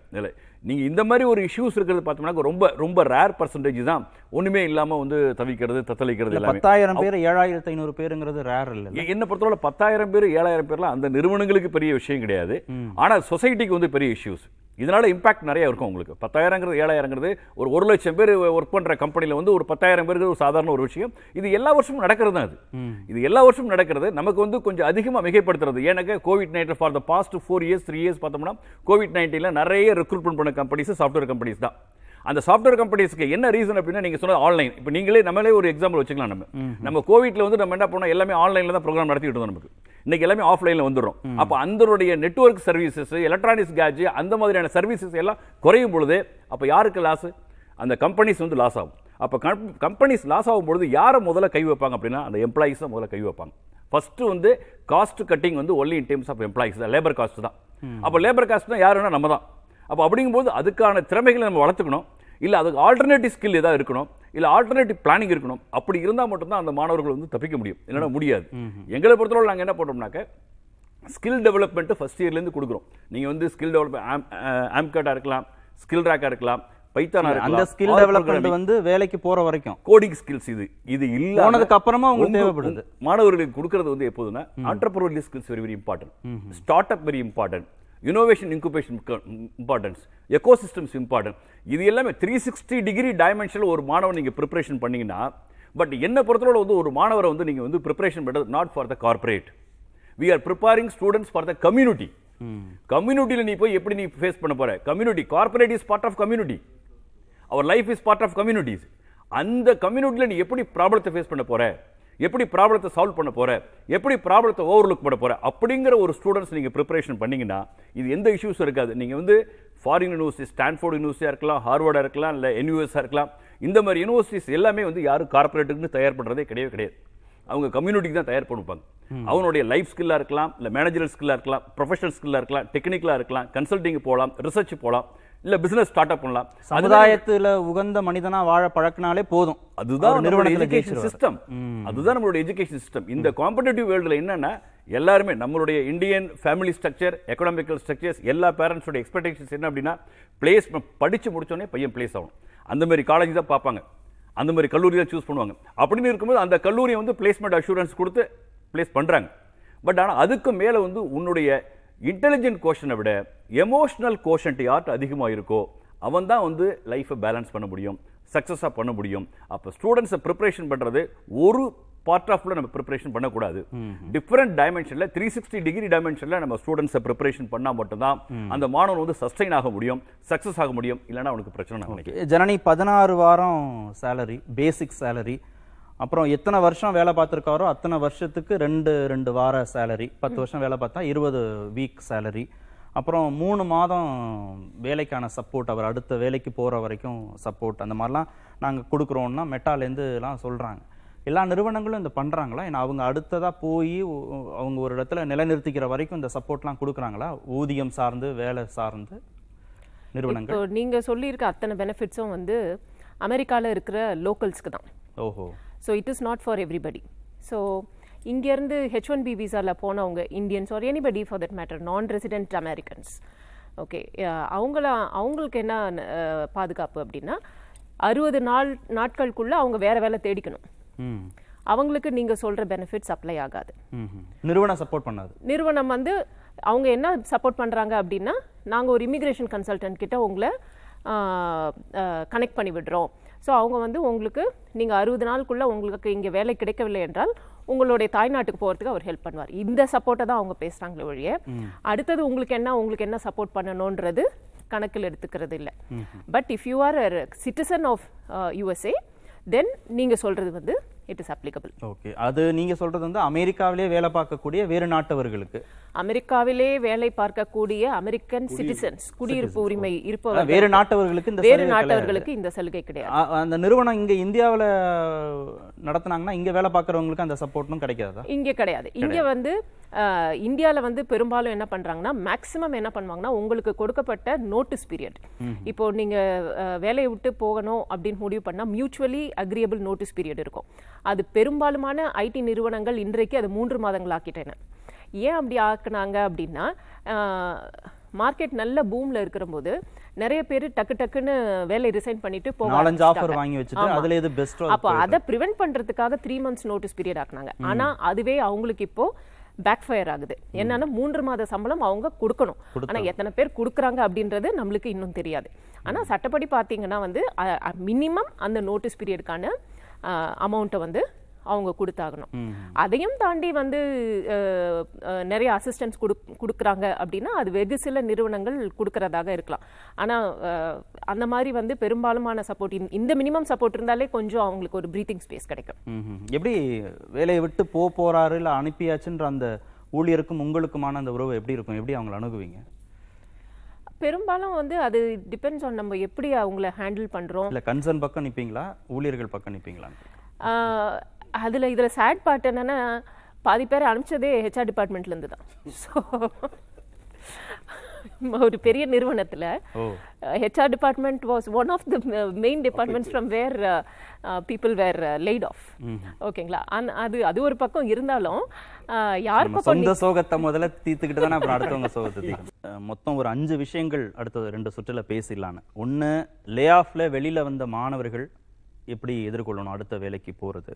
ஐடி படிக்கிறலாம் அப்படின்னு முடிவு பண்ணி இனிமேல் புதுசாக உள்ளே போயிருக்கக்கூடிய உள்ள போகிறதுக்காக தயாராகி கொண்டிருக்கக்கூடிய மாணவர்கள் ஐடி கம்பெனிஸ் என்ன ப- என்ன பண்ணணும்?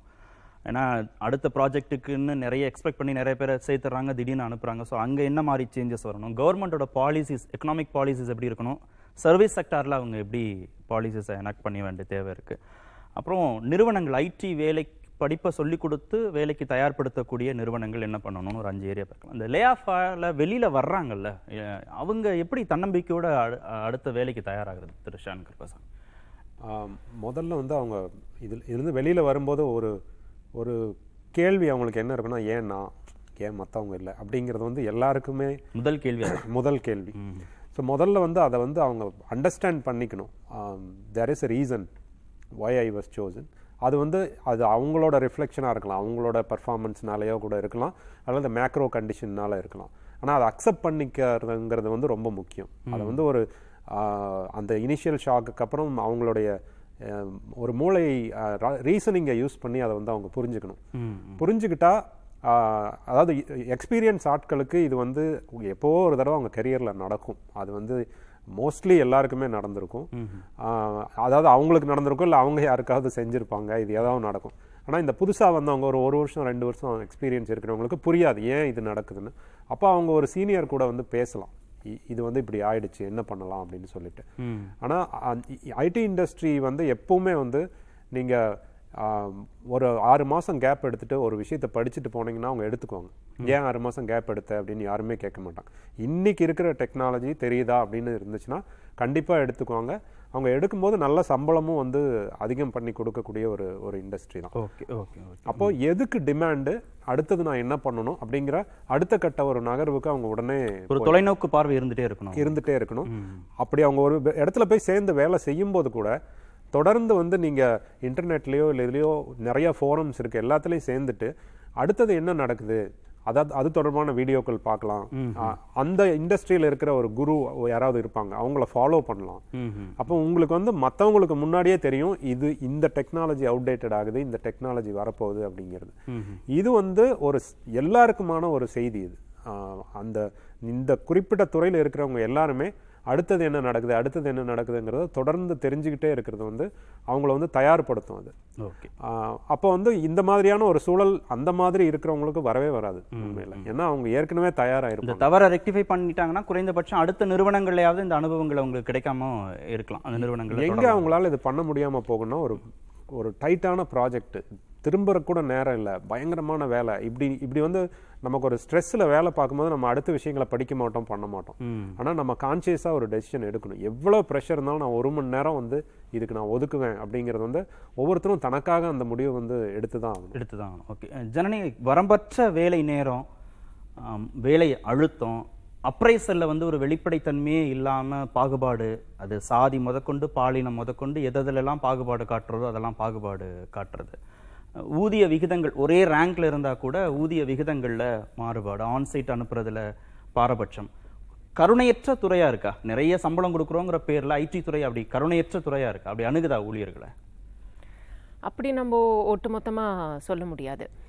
நீங்கள் சொல்கிறதெல்லாம் வந்து நடக்குது. அதாவது வரம்பற்ற வேலை நேரம் அப்படின்னா that's a price that we are paying for a high salary so உங்களை எடுக்கிற போதே வந்து அவங்க உங்ககிட்ட ஃப்ளெக்சிபிலிட்டி வேணும் அப்படின்னு எதிர்பார்க்குறாங்க. விச் மீன்ஸ் தட் இன்னும் எட்டு மணி நேரம்ன்றது நீங்கள் பத்து மணி நேரம் வேலை செய்ய தயாராக இருக்கணும். அதனால நம்மளால வந்து இதெல்லாம் இருக்கிறதுனால இதை வந்து it is more of a IT இண்டஸ்ட்ரியோடைய தன்மைன்னு சொல்லலாம்.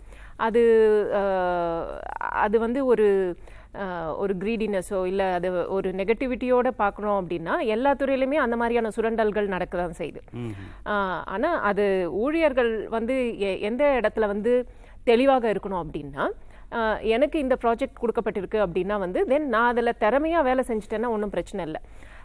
எட்டு மணி நேரம் வேலை வேலையை நான் எட்டு மணி நேரத்துலேயும் முடிக்கிறேன் அப்படின்னா அது என்னோட திறமை. ஸோ அப்படி இருக்கிற பட்சத்தில் அது எனக்கு வந்து இன்னும் கொஞ்சம் டைம் கொடுக்கும். For me to up update லைஃபுக்கும் வேலைக்கும் பேலன்ஸ் பண்ண விடுறோமா? ஐடி துறையில ஊழியரை? அது அவங்க தடுமாறுறாங்களா? இல்ல சிஸ்டமே அப்படிதான் இருக்கா? அந்த சிஸ்டமே அப்படிதான் இருக்குன்னு சொல்லலாம். ஏன்னா அதுல வந்து ரெண்டு வகைப்படுது. அஹ், இப்போ இவங்கெல்லாம் சொன்ன மாதிரி சில பேருக்கு வந்து ப்ராஜெக்ட் மேல ப்ராஜெக்ட் கொடுத்துக்கிட்டே இருப்பாங்க. ஏன்னா நீங்க ரொம்ப திறமையாக வேலை பண்றீங்க.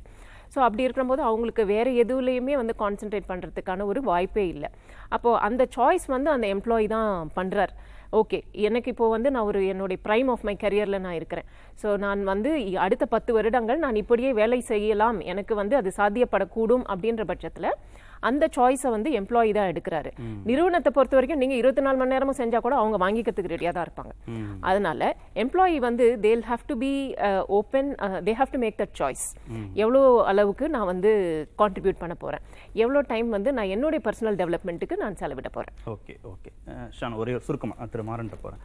நிறைய ஆஃபர் வாங்கி வச்சுட்டு கம்பெனிக்கு ஒரு நம்பகத்தன்மையை ஏற்படுத்தாமல் இருக்கிறது ஊழியர்கள் பக்கம் சொல்லக்கூடிய ஒரு தவறாக இருக்குது அப்புறம் நிறைய நிறுவனங்களுக்கு வேலை பார்க்குறாங்க. ஒரு நிறுவனத்தில் வேலை பார்த்துட்டு அது சமீப கால குற்றச்சாட்டுகள்லாம் இருக்குது ஒரு நிறுவனத்தின் நம்பகத்தன்மையை ஒரு ஊழியர் பெறுவதுங்கிறது ரொம்ப முக்கியம். அதுக்கு ஆண்டுகள் பல ஆகும் ஆனால் இந்த- இந்த இந்த மாதிரியான நம்பகத்தன்மை இப்போ குறைஞ்சிட்டு வருதா? நம்ம இங்கே இருக்கக்கூடிய பணியாளர்கள்ட்ட. ஏன்னா இந்தியா வந்து அதுக்கு அதுக்குல வந்து கு- மற்ற நாடுகளோடு ஒப்பிடுகிற போது ஒரு ஸ்டெப் அகடாக இருந்தாங்க. இப்போ அதில் பின்வாங்குறாங்கன்றாங்க. அப்படி இருக்கா?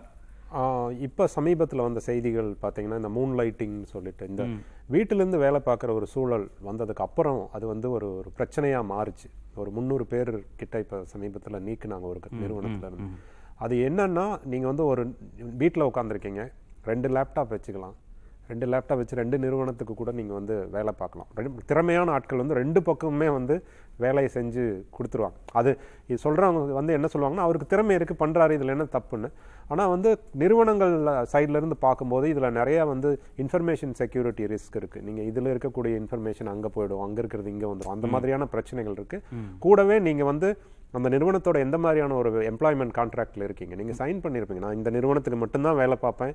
எட்டு மணி நேரம் போக மீதி நேரம் வந்து இந்த எட்டு மணி நேரத்துக்காக எனக்கு கொடுக்கப்படக்கூடிய ஓய்வு. இல்லை நீங்கள் அந்த அக்ரிமெண்ட்லேயே வந்து நான் எட்டு மணி நேரம் உனக்கு கொடுக்குறேன். மீதி என்ன பண்ணுறங்கிறது உன்னுடைய பிரச்சனை இல்லை. அப்படிங்கிற மாதிரியான ஒரு கான்ட்ராக்சுவல் அக்ரிமெண்ட்டில் இதை வந்து அவங்க பண்ணலாம். எக்ஸ்பர்ட்ஸ் வந்து பண்ணிக்கிட்டு தான் இருக்காங்க. நாலு மணி நேரம் ஒரு கம்பெனி நாலு மணி நேரம். ஆனால் இப்போ இந்தியாவில் என்ன நடக்குதுன்னா இந்த ஒரு பொய்யான ஒரு சான்றிதழ் கொடுத்து சேர்றதுல ஆரம்பிச்சு அஹ், இப்போ இப்போ சமீபத்தில் எங்களுக்கு எல்லா இன்டர்வியூவும் வந்து ஆன்லைனில் நடக்கும்போது வேற யாரையோ இன்டர்வியூ அட்டன் பண்ண வைக்கிறதுல இருந்து எல்லாமே நடக்குது. அப்போ வந்து நாங்கள் ஃபோட்டோவை ஐடென்டிஃபை பண்ணி அது அவங்கள வீடியோ எடுத்து அந்த வீடியோ ரெக்கார்டு வேற பண்ணிக்க வேண்டியிருக்கு. இது வந்து சாதாரணமாக நிறைய இடங்கள் சின்ன சின்ன நிறுவனங்களுக்கே நடக்குதுன்னா பெரிய நிறுவனங்களுக்கு இன்னும் நிறைய அளவில் நடக்கும். ஒரு அது ஒரு நல்ல ஒரு எக்ஸ்பர்ட்டை வந்து எனக்கு பதிலாக இன்டர்வியூ அட்டன் பண்ண வச்சிருது. அதுக்கப்புறம் வேலை செய்யும்போது பார்த்தா அந்த அவுட்புட் ஏன் இல்லை? அப்படின்னு அவங்க கேட்பாங்க. ஸோ இந்த மாதிரியான விஷயங்கள் நடக்கிறதால அந்த நம்பகத்தன்மைங்கிறது வந்து குறைஞ்சிட்டு வருது. பெரிய நிறுவனங்கள்ல ரொம்பவே வந்து அவங்க எல்லாமே ப்ராசஸ் வச்சு பண்ண ஆரம்பிச்சிட்டாங்க. ஆனால் நீங்கள் ஒரு கோர் டீம் அப்படின்னு ஒரு மேலே மேலே போக போக முக்கியமான ஆட்கள்னு வரும்போது இந்த நம்பகத்தன்மை இருந்தால் மட்டும்தான் நீங்கள் அந்த டீமில் இருக்க முடியும். நிறுவனத்துக்கும் நல்லது அவருக்கும் நல்லது வேலை செய்வார் திரு மாறன். இப்போ இவங்களெல்லாம் சொல் இவங்க பேசுறத வச்சு பார்க்கும்போது ஐடி துறையில வேலை செய்யக்கூடிய திரு ஷான் திருமிகு ஜனனிலாம் சொல்றதை வச்சு பார்க்கும்போது கண்டிப்பா ஒர்க் ப்ரெஷர் இருக்கும். ப்ராஜெக்டை குறிப்பிட்ட நாட்களுக்குள்ளே அவங்க கொடுத்து முடிக்கணும். அன்சர்டினிட்டி அதிகமாக இருக்கும். என்னைக்கு வேண்டுமானாலும் வேலையை விட்டு தூக்கலாம். ஆங்கில மொழி அறிவு அதிகமாக இருக்கணும். இப்போ இதெல்லாம் தெரியுது. அப்போது யார் அந்த வேலை ஐடி அப்படின்னு யார் அந்த வேலையை வந்து சூஸ் பண்ணால் கரெக்டாக இருக்கும்? அவங்க வந்து இருபது வருஷம் இருபத்தஞ்சி வருஷம்னாலும் அந்த ஃபீல்டில் ஒர்க் பண்ணுறதுக்கு சர்வே பண்ணுறதுக்கு வாய்ப்பு இருக்கும். நம்ம அது தேர்வு செய்யக்கூடிய நபர்கள் இப்படிப்பட்ட நபர்களாக இருந்தாங்கன்னா அவங்க சர்வே ஆவாங்க. என்னை பொறுத்தளவு வந்து அந்த நீங்கள் வந்து இன்னைக்கு சாஃப்ட்வேர் இண்டஸ்ட்ரியோடைய நேச்சர் என்ன அப்படின்னா not only from the computing science information technologies அவங்க எனி இன்ஜினியரிங் கிராஜுவேட்ஸ் எடுக்கிறதுக்கான வாய்ப்புகள் இருக்குது. அதுக்கு மேலே டிப்ளமா ஹோல்டர்ஸும் நிறைய எடுக்கிறாங்க அவங்க. அதுக்கு மேலே வந்து கிராஜுவேட் ஸ்டூடெண்ட்ஸ் நீங்கள் பிஎஸ்சி ஃபிசிக்ஸ் கெமிஸ்ட்ரி மேத்தமெட்டிக்ஸ் இந்த மாதிரி ஈவன் காமர்ஸ் ஸ்டூடெண்ட்ஸ் கூட இன்னைக்கு ஐடி இண்டஸ்ட்ரீஸ் வந்து காமன் பிளாட்ஃபார்ம் ஒரு அதெல்லாம் வந்து ஆறு ஏழு வருஷத்துக்கு முன்னாடி பத்து வருஷத்துக்கு முன்னாடி இருப்பாங்க. பட் அதிகமாக இம்பார்ட்டன்ஸ் இந்தியாவில் கொடுக்கறது இன்ஜினியரிங் ஸ்டூடெண்ட்ஸ் கொடுப்பாங்க. ஏன் அவங்களுக்கு கொடுக்குறாங்கன்னா இன்ஜினியரிங் ஸ்டூடெண்ட்ஸ் அவங்களுடைய analytical abilities applications oriented creativity innovations something different from other graduates அதனால தான் அவங்கள கொடுக்குறாங்க. என்னை பொறுத்தவரை வந்து எல்லாருமே வந்து ஒரு பாஸ்போர்ட் மாரி தான். ஒரு என்ட்ரி ஒரு ஆர்கனைசேஷன் உள்ள நுழையிறது வந்து ஒரு பாஸ்போர்ட் என்ட்ரி மாரி கிராஜுவேட்ஸ் முடிச்சாலும் டிப்ளமா முடிச்சாலும் சரி தான். அதற்கு மேலே அந்த இன்ஸ்டிடியூஷன்ஸ் எப்படி அந்த ஆர்கனைசேஷன் எப்படி இருக்குது? அதனுடைய கிளைமேட் என்ன? அந்த எம்ப்ளாயரோட எக்ஸ்பெக்டேஷன்ஸ் என்ன? எம்ப்ளாயர் எக்ஸ்பெக்டேஷன்ஸ் என்ன? என்ன ப்ராஜெக்ட்ஸுக்கான நான் ஸ்கில் வச்சிருக்கேன்? என்ன ஸ்கில்லை நான் எப்போ அப்டேட் பண்ணிக்கிறேன் அப்கிரேட் பண்ணிக்கிறேன்? நான் எப்போ நான் வந்து அப்டேட் பண்ண தவறணும் நான் அப்டேட் ஆகிடுவேன் அப்போ அப்படிங்கும்போது யார் கான்ஸ்டண்ட்டாக கண்டினியூஸாக reading reference learning or improving your skill enhancing your skill technical skill இது எல்லாம் இருந்தால் மட்டும்தான் அவங்க வந்து சஸ்டைன் ஆக முடியும். எனக்கு தெரிஞ்சு எனக்கு டிசிஎஸ்ங்கிற ஒன்றாவது பெரிய நிறுவனம் இருக்குது நமக்கு இந்தியாவில். இருபது வருஷம் ஒர்க் பண்ணவங்களும் இருக்காங்க இருபத்தஞ்சு வருஷம் ஒர்க் பண்ணுற நண்பர்களும் இருக்கிறாங்க. அதே நிறுவனத்திலே.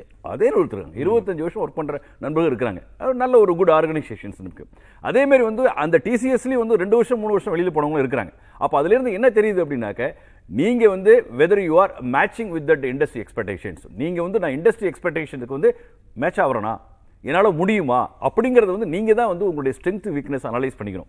அப்போ ஸ்ட்ரென்த் வீக்னஸ் வீக்னஸ் உங்களுக்கு என்னன்னு தெரிஞ்சு அதை நீங்கள் ஓவர் கம் பண்ணிட்டு நீங்கள் வந்து அந்த பேரியரை நீங்கள் வந்து உடைச்சா மட்டும் தான் நீங்கள் வாழ்ந்து வாழ்க்கையில் முன்னேற முடியும். இது வந்து சாஃப்ட்வேர் இண்டஸ்ட்ரிக்கு மட்டும் இல்லை.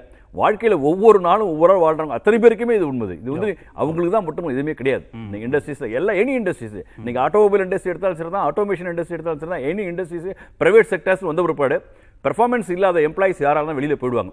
இது வந்து ஐயாயிரம் பேர் பத்தாயிரம் பேர் அப்படின்னு போது நம்ம எல்லாம் உட்காந்து பேசிட்டு உட்காந்துருக்கோம் இதே ஒரு ஆட்டோ ஆன்சலரி இண்டஸ்ட்ரீஸில் வந்து ஒரு நூறு பேர் வெளியில் அடிச்சிட்டாங்கன்னாக்க நிறைய இருக்குது. ஆனால் அந்த ஆட்டோ ஆன்சலரி இண்டஸ்ட்ரியோ மேனுஃபேக்சரிங் இண்டஸ்ட்ரீஸோ இந்த லேபர் ஆக்ட் இருக்குது லேபர் யூனியன் இருக்குது. இதுக்கு லேபர் யூனியனும் கிடையாது. எந்த இன்ஃபர்மேஷன் ஆக்ட் கிடையாது. There is no transparent there is no governance அவங்க என்ன வைக்கிறாங்களோ அதுதான் சட்டம். வேணும்னா வச்சுக்கலாம். அடுத்த இல்லைன்னா வெளியில இதுதான் வந்து நோ ரெகுலேஷன்ஸ் இன்னைக்கு இந்தியன் ஐடி ஆக்ட்ல வந்து நத்திங் இஸ் தேர் இதுதான் ஒரு பெரிய அந்த. பாலிசிஸில் என்னென்ன சேஞ்சஸ் வேணும்னு நம்ம பேசலாம் திரு சுரேஷ் நிறைய சம்பளம் வாங்கக்கூடிய ஒருத்தர் எப்படி ஃபினான்ஷியல் மேனேஜ்மெண்ட் பண்ணி பணத்தை காப்பாற்றிக்கிறது சேமித்து வச்சுக்கிறது. அந்த நிறுவனங்கள் வந்து நல்ல ப்ராஜெக்ட் வரும்னு நினச்சி நிறைய பேரை எடுக்கிறாங்க. அப்புறம் அதில் சிக்கல் வருகிற போது ஆயிரக்கணக்கான பேரை ஒரே நேரத்தில் அனுப்புகிறாங்க அந்த நிறுவனங்கள் என்ன மாதிரி ஃபினான்ஷியல் மேனேஜ்மெண்ட் பண்ணுறது முதல்ல ரெண்டு பேசுவோம் மற்ற ரெண்டு விஷயத்தை அப்புறம் பேசுவோம். சி ஃபினான்ஷியல் மேனேஜ்மெண்ட் பார்த்தீங்கன்னா சி எனி எந்த நிறுவனம் எடுத்தாலும் அவங்களுக்கு இம்பார்ட்டன்ட் என்ன? பாட்டம் லைன் நான் வந்து ஒரு நிறுவனத்தை ஆரம்பிக்கிறேன்னா இதுக்கு ப்ராஃபிட் ஏர்ன் பண்ண தான் நான் ஆரம்பிக்கிறேன்.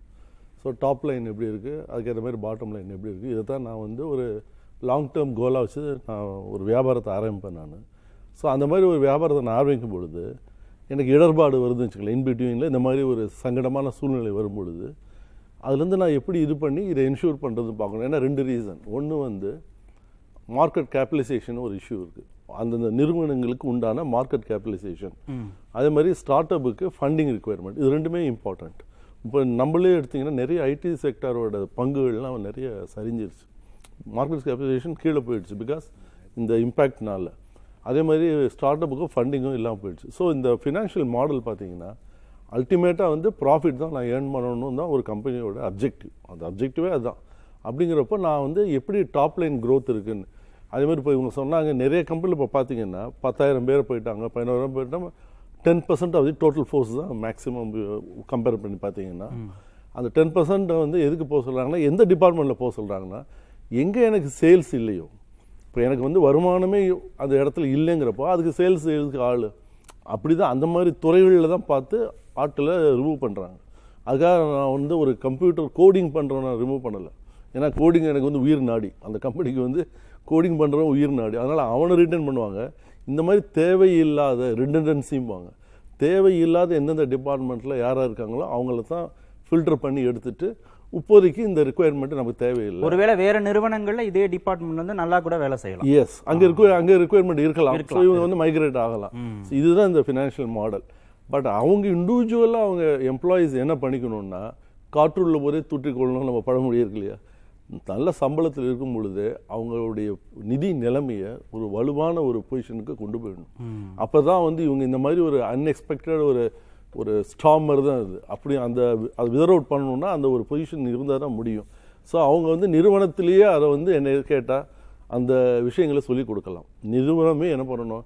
சேமிக்கிற பழக்கத்தை வந்து கொண்டு வந்துடணும். முதல்ல இருந்தே சொல்கிறேன் நான் சேமிக்கிற பழக்கம் அப்புறம் இன்சூரன்ஸ் எல்லாமே இம்பார்ட்டண்ட் மூணு விதமாக வேணும். ஹெல்த்து லைஃபு சேவிங்ஸ் இந்த மூணுமே இருந்ததுன்னா அவன் வந்து வேலை போனால் கூட ரொம்ப கவலைப்பட வேண்டிய அவசியம் இல்லை. ஒரு செக்யூரிட்டி வந்துடும் அந்த மன வலிமை வந்து நல்லா மேலே போகும். அப்புறம் இன்னொரு ஜாபு போக முடியும்.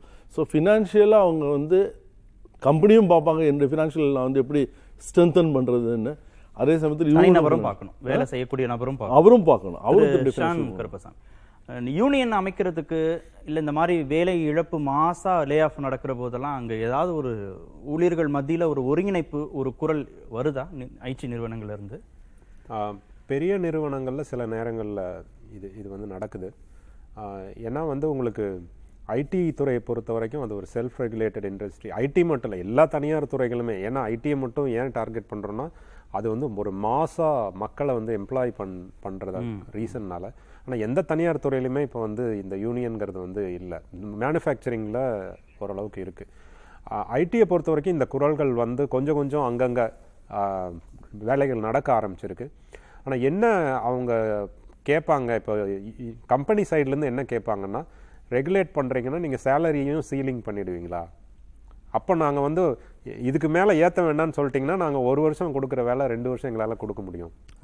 எல்லா கம்பெனியும் சேர்ந்து இதுதான் சீலிங்னு வைக்கலாமா அப்படின்னு கேட்டாங்கன்னா அது வந்து அந்த இண்டஸ்ட்ரிக்கே நல்லது கிடையாது. ஏன்னா இட்ஸ் அ காம்படேட்டிவ் இப்போ வந்து எனக்கு ப்ராஜெக்ட் நல்லா வேலை செய்யக்கூடிய ஒருத்தருக்கும் வேலையே செய்யாத ஒருத்தருக்கும் வித்தியாசம் இல்லாம போயிடும். வித்தியாசம் இல்லாம போயிடும். இந்த இந்த அது ஆனா இது வந்து சுத்தமாவே இல்லாம இருக்கணுமா அப்படின்னு கேட்டா வேற ஏதாவது ஒரு மாடல் வந்து கவர்மெண்ட் கொண்டு வரலாம். ஆனா வந்து இந்த யூனியன் அப்படிங்கறதெல்லாம் வந்து ஐடி துறைக்கு வந்து எந்த அளவுக்கு வேலை செய்யும் அப்படி ஏன்னா அந்த துறையுடைய தன்மையே அந்த மாதிரி ஒரு திடீர்னு வந்து நிறைய கொட்டி கொடுப்பாங்க திடீர்னு வந்து கொஞ்சம் டைட்டன் பண்ணுவாங்க. மற்ற துறைகளை விட அதிகமா வந்து எம்ப்ளாயீஸ்க்கு வந்து பெனிஃபிட்ஸ் கொடுக்கறதும் அவங்க தான். நீங்க இன்சூரன்ஸ் ஆகட்டும் இல்லை வந்து அப்பப்போ வந்து அவங்கள அங்கே கூப்பிட்டு போகிறது இங்கே கூப்பிட்டு போகிறது அந்த பேர்க்ஸ் பார்த்தீங்கன்னா நிறைய கொடுக்கக்கூடிய துறை அது. அவங்களுக்கு ரெவென்யூ இருக்கும்போது அது வந்து கொடுப்பாங்க. உங்களுக்கு வந்து யூனியனே அங்கே வந்து எதுவுமே தேவையில்லை. அது இல்லைங்கும்போது அவங்க வந்து அதை கர்டைல் பண்ணுறாங்க அது வந்து அப்படியே வந்து அந்த அந்த பிஸ்னஸே அதை டிரைவ் பண்ணிட்டு இருக்கிற வரைக்கும் தான் அந்த அந்த இண்டஸ்ட்ரி வந்து வளர்ந்துகிட்டு இருக்கும். ஏதாவது நம்ம இன்டர்வென்ஷன் பண்ணுறோம் ஒரு கட்டுப்பாடை கொண்டு வரோம் அப்படிங்கும்போது அது அதை வந்து நெகட்டிவாக பாதிக்கும். ஏன்னா இது ஒரு ஏற்றுமதி துறை. இந்தியாவில் வந்து நீங்கள் அவ்வளோ கண்டெயின் பண்ணிட்டீங்க அப்படின்னா அவங்க வேற ஒரு நாட்டுக்கு அந்த வேலையை கொடுத்துட்டு போயிடுவாங்க. எங்கே அந்த வேலை வந்து இலகுவாக நடக்குதோ அந்த மாதிரி. அப்போ நம்ம வந்து அமெரிக்காவில் இருக்கிறத இங்கே கொஞ்சம் ரெஃப்ளெக்ட் பண்ண வேண்டியிருக்கு. ஆனால் அமெரிக்காவில் வந்து கொஞ்சம் அந்த லாஸ் இன்னும் கொஞ்சம் பெட்டராக இருக்கு. ஆனால் அங்கே வந்து அந்த ஹையர் அண்ட் ஃபயரை வந்து ரொம்ப நார்மலைஸ் பண்ணிட்டாங்க. இந்த இதெல்லாம் ஃபாலோ பண்ணிட்டு நீங்கள் பண்ணிக்கிங்க. அப்போ வந்து அது தனிநபருக்கும் சரி கம்பெனிக்கும் சரி அது ரொம்ப ஒரு சாதாரணமான விஷயம் ஆயிடுச்சு இங்கேயும் இந்த இண்டஸ்ட்ரி போகிற போக்கை பார்க்கும்போது இங்கேயும் அதே மாதிரி ஒரு வேலையை கண்டுபிடிக்கிறது அது வந்து ஒரு நார்மலான விஷயம் ஆயிடும். உங்களுக்கு திறமை இருக்கிற வரைக்கும் இங்கே வந்து இன்னொரு நிறுவனம் இருந்துக்கிட்டே இருக்கணும் தான் எனக்கு தோணுது. ஓகே. திரு மாறன் இந்த ஆண்டு ஐடி படிப்புகளுக்கான கவுன்சிலிங்கில் எப்படி இருந்தது? மாணவர்கள் தேர்வு கூடியிருக்கா குறைஞ்சிருக்கா ஒப்பீட்டளவில்? அண்ணா யூனிவர்சிட்டி இன்ஜினியரிங் கவுன்சிலிங்கும் வேரியஸ் ப்ரைவேட் யூனிவர்சிட்டிஸ் பார்த்தோம்னா seventy percent seventy percent of engineering ப்ரோக்ராமில் கம்ப்யூட்டர் சயின்ஸ் ரெலவன்ஸ் கோர்ஸ் தான் ஸ்டூடெண்ட்ஸ் எடுத்திருக்கான் ஓ. Computer science information technology CSBS artificial intelligence data science இதுதான் அதிகமாக எடுத்திருக்காங்க. கோர் இன்ஜினியரிங் வந்து அதிகமாக மாணவர்கள் வரவே இல்லை. அந்த கோர் இன்ஜினியரிங் எங்கே அதிகமாக எடுத்தாங்க அப்படின்னா ஒரு நல்ல கல்லூரியாக இருக்கும். ஒரு ஒரு ப்ரீமியர் எஜுகேஷன் இன்ஸ்டிடியூஷன் இருக்கும்போது அவங்களுக்கு கார்ப்பரேட் நம்பர் ஆஃப் கார்ப்பரேட்ஸ் வரும்போது இந்த மெக்கானிக்கல் ஸ்டூடெண்ட்டு எலக்ட்ரானிக்ஸ் இன்ஸ்ட்ருமெண்டேஷன்ஸ் இந்த மாதிரி ட்ரிபிள் ஸ்டூடெண்ட்ஸும் பிளேஸ்மெண்ட் ஆகிறதுக்கான வாய்ப்புகள் இருக்குது. அந்த மாதிரி கல்லூரியை தான் வந்து அவங்க எடுத்திருக்காங்க அதிகமாக அதுக்கு கீழே செகண்ட் டயர் தேர்ட் டயர் உள்ள கல்லூரிகளுக்கு வந்து அந்த கோர் இன்ஜினியரிங் மாணவர்கள் எடுக்கவே இல்லை. இப்போ கம்ப்யூட்டர் சயின்ஸ் தான் இது வந்து ஆல் ஓவர் இந்தியாவில் இது வந்து நம்ம தமிழ்நாடு மட்டும் இல்லை ஆல் ஓவர் இந்தியாவில் இன்ஜினியரிங் ப்ரோக்ராமில் கம்ப்யூட்டர் சயின்ஸ் ரெலவன்ஸ் ப்ரோக்ராம் தான் அதிகமாக சூஸ் பண்ணியிருக்காங்க. இது என்ன அப்படின்னா அவர்களுடைய எதிர்பார்ப்பு எல்லாமே அப்படி தான் பெற்றோர்களுடைய எதிர்பார்ப்பும் அப்படி தான் மாணவர்களுடைய எதிர்பார்ப்பும் அப்படி தான் மாணவர் என்ன நினைக்கிறாருன்னா நான் இன்ஜினியரிங் முடிச்சுட்டு ஒரு சாஃப்ட்வேர் கம்பெனியில் நல்ல ஒரு ஏர் கண்டிஷனோட ஒரு நல்ல ஒரு சொஃபிஸ்டிகேட்டட் ஒரு சீட்டில் உட்காந்து இன் ஃப்ரண்ட் ஆஃப் சிஸ்டம்ஸ் நான் ஒர்க் பண்ணணும்னு நினைக்கிட்டு இருக்காங்க. ஆனால் அந்த எக்ஸிஸ்டிங் ஒர்க் பண்ணுற ஸ்டூடெண்ட்ஸ் நம்ம பார்க்குறோம் இல்லையா? அவனுடைய ப்ரெஷர்ஸ் ஒர்க் ப்ரெஷர்ஸ் பார்த்துங்களா ஒர்க் லைஃப் பேலன்ஸ் பண்ண முடியாது. அவன் லைஃபே வந்து ஒரு எனக்கு தெரிஞ்சு ஒரு ஸ்ட்ராட்டஜிக் சொல்கிறாங்க நீங்கள் ஒரு ஃபிஃப்டீன் இயர்ஸ் நீங்கள் சாஃப்ட்வேர் இண்டஸ்ட்ரியில் கண்டினியூஸாக ஒர்க் பண்ணிங்கன்னா we are unfit for the life family life அப்படிங்கிறான். இந்த மாதிரி சுச்சுவேஷன்லாம் ஸ்டாட்டிஸ்டிக்ஸ் கொடுத்துட்டு இருக்காங்க இந்த மாதிரி சூழ்நிலையில் வந்து மாணவன் என்ன நினைக்கிறானாக்க நான் வந்து சாஃப்ட்வேர் இண்டஸ்ட்ரிலாம் உட்காரணும்னு நினைக்கிறாங்க. அவங்க உட்காரும் பொழுது என்னக்க உங்களுடைய என்விரான்மெண்ட் வேணா கூலாக இருக்கலாம். உங்களோட பிரெயினோ உங்களோட ஹார்ட்டை வந்து கண்டிப்பாக கூலாகுது அதை அடிச்சுக்கிட்டு தான் இருக்கும். நீ என்னதான் நீங்கள் நீங்கள் சொன்ன பேர் இந்த காஷ்மீரில் இருந்தாலும் சரி தான் சிம்லாவில் இருந்தாலும் சரி தான் அவனுக்கும் ஹார்ட் அட்டாக் வரும் தான் ப்ரெஷர்ஸ் அதிகமாக இருக்கும். ஆனால் இதை யாருமே வந்து அனலைஸ் பண்ணுறதே கிடையாது. இருக்கிறது ஒரு கூட்டு முயற்சி தானே? நிறுவனங்கள் ஊழியர் எல்லாருடைய கூட்டு முயற்சி தான். இது எல்லாருமே கூட்டு முயற்சி தான். அதில் வந்து நான் வந்து மாற்றுக்கிறதே சொல்லல. நம்மளுடைய இந்தியன் ஃபேமிலி ஸ்ட்ரக்சர்ஸுக்கு வந்து அவனுடைய எதிர்பார்ப்புக்கு வந்து பிளேஸ்மெண்ட் ஆகணும்னு நினைக்கிறாங்க. பிளேஸ்மெண்ட் துறைகள் வந்து அது மட்டும் தான் கொடுக்குறாங்க. நீங்க என்ன சப்போர்ட் பண்றீங்க? சுருக்கமா. நிறுவனங்கள் என்ன சப்போர்ட் பண்றீங்க? ஊழியர்கள் லைஃப் வேலையோட பேலன்ஸை மெயின்டைன் பண்றதுக்கு ஐடி நிறுவனங்கள். அவங்களுக்கு ஒர்க் லைஃப் பேலன்ஸ் அப்படின்னா ஆஹ், இப்போ அவர் சொன்ன மாதிரியே வந்து நிறைய அந்த எம்ப்ளாயி என்கேஜ்மெண்ட் ப்ரோக்ராம்ஸ்னு சொல்றோம். அந்த என்கேஜ்மெண்ட் ப்ரோக்ராம்ஸ் வந்து பண்றாங்க. ஆனா ஆஹ், அதுல எல்லாத்துலயுமே ஒரு அண்டர் கரண்ட் என்னன்னு பாத்தீங்கன்னா அவ- அது நிறுவனங்களுக்கு எது லாபகரமாக இருக்கிறதோ அதை தான் செய்வாங்க. ஆஹ், என்னோட லாபம் போனாலும் பரவாயில்ல நான் உன்னோட ஹெல்த்துக்கு ஸ்பெண்ட் பண்றேன்னு எந்த நிறுவனமும் பண்றது கிடையாது. அதனால அது எம்ப்ளாயி பண்ணக்கூடிய ஒரு பெரிய சாய்ஸாக இருக்குது. ஒரு சாய்ஸ் இன்னைக்கு எம்ப்ளாயீஸ் என்ன பண்றாங்க அப்படின்னா கிக் எக்கானமின்னு சொல்றோம். இது ஒரு கடந்த ஒரு பத்து பதினைந்து வருடங்களாகவே நடக்கிறது. இந்தியாவில் வந்து கொஞ்சம் கம்மியாக தான் நடக்குது. என்னென்னா எனக்கு வந்து நல்ல நிறைய திறமை இருக்குது அந்த திறமையை வச்சு நான் பல நிறுவனங்களுக்கு வேலை பண்ணுறேன் இப்போ அவர் சொன்ன மூன் லைட்டிங் மாதிரி கிடையாது இது. மூன் லைட்டிங்கிறது வந்து நான் ஒரு ஃபுல் டைம் ஜாப்ல இருந்துட்டே இன்னொரு ஃபுல் டைம் ஜாப் பண்றேன். பட் இது வந்து பல நிறுவனங்களுக்கு நான் ஃப்ரீலான்ஸ் பண்றேன். ஸோ ஃப்ரீலான்ஸ் பண்ணும்போது என்னை வந்து இது வந்து இல்லீகல்னு யாரும் சொல்ல முடியாது. நான் மூன்று மணி நேரம் ஒரு கம்பெனிக்கு ஒர்க் பண்றேன். இன்னொரு நான்கு மணி நேரம் இன்னொரு கம்பெனிக்கு ஒர்க் பண்றேன். அது சேம் ஸ்கில் செட் நான் ஒரு டேட்டா அனலிஸ்டா இருக்கலாம் இல்ல பிஐயா இருக்கலாம் என்ன வேணாலும் ஒரு ஸ்கில் செட் இருக்கலாம். அப்போ நான் என்னுடைய பர்சனல் லைஃப்பை வந்து ரெகுலேட் பண்ணிக்கிறேன். இதை வந்து நம்ம நிறுவனங்கள் மேல இந்த பொறுப்பை போட்டோம் அப்படின்னா அது உண்மையிலே எப்போ when it will see the light of its day we don't know. தனிநபர் அது தனிநபர் சார்ந்ததா இருக்கு. ஆனா அது ஒரு சேடான விஷயம். ஏன்னா இவ்வளவு நேரம் நம்ம எல்லாருமே பேசினது இண்டிவிஜுவல் தான் வந்து அப்டேட் பண்ணிக்கணும். இண்டிவிஜுவல் ஸ்கில்லை டெவலப் பண்ணிக்கணும் அப்படிங்கிறோம். ஆனா அந்த இண்டிவிஜுவலை டெவலப் பண்ணிக்கிற அளவுக்கு நிறுவனங்கள் அதுக்கு டைம் கொடுக்குதா அப்படின்னா கூட்டு முயற்சி. தான்.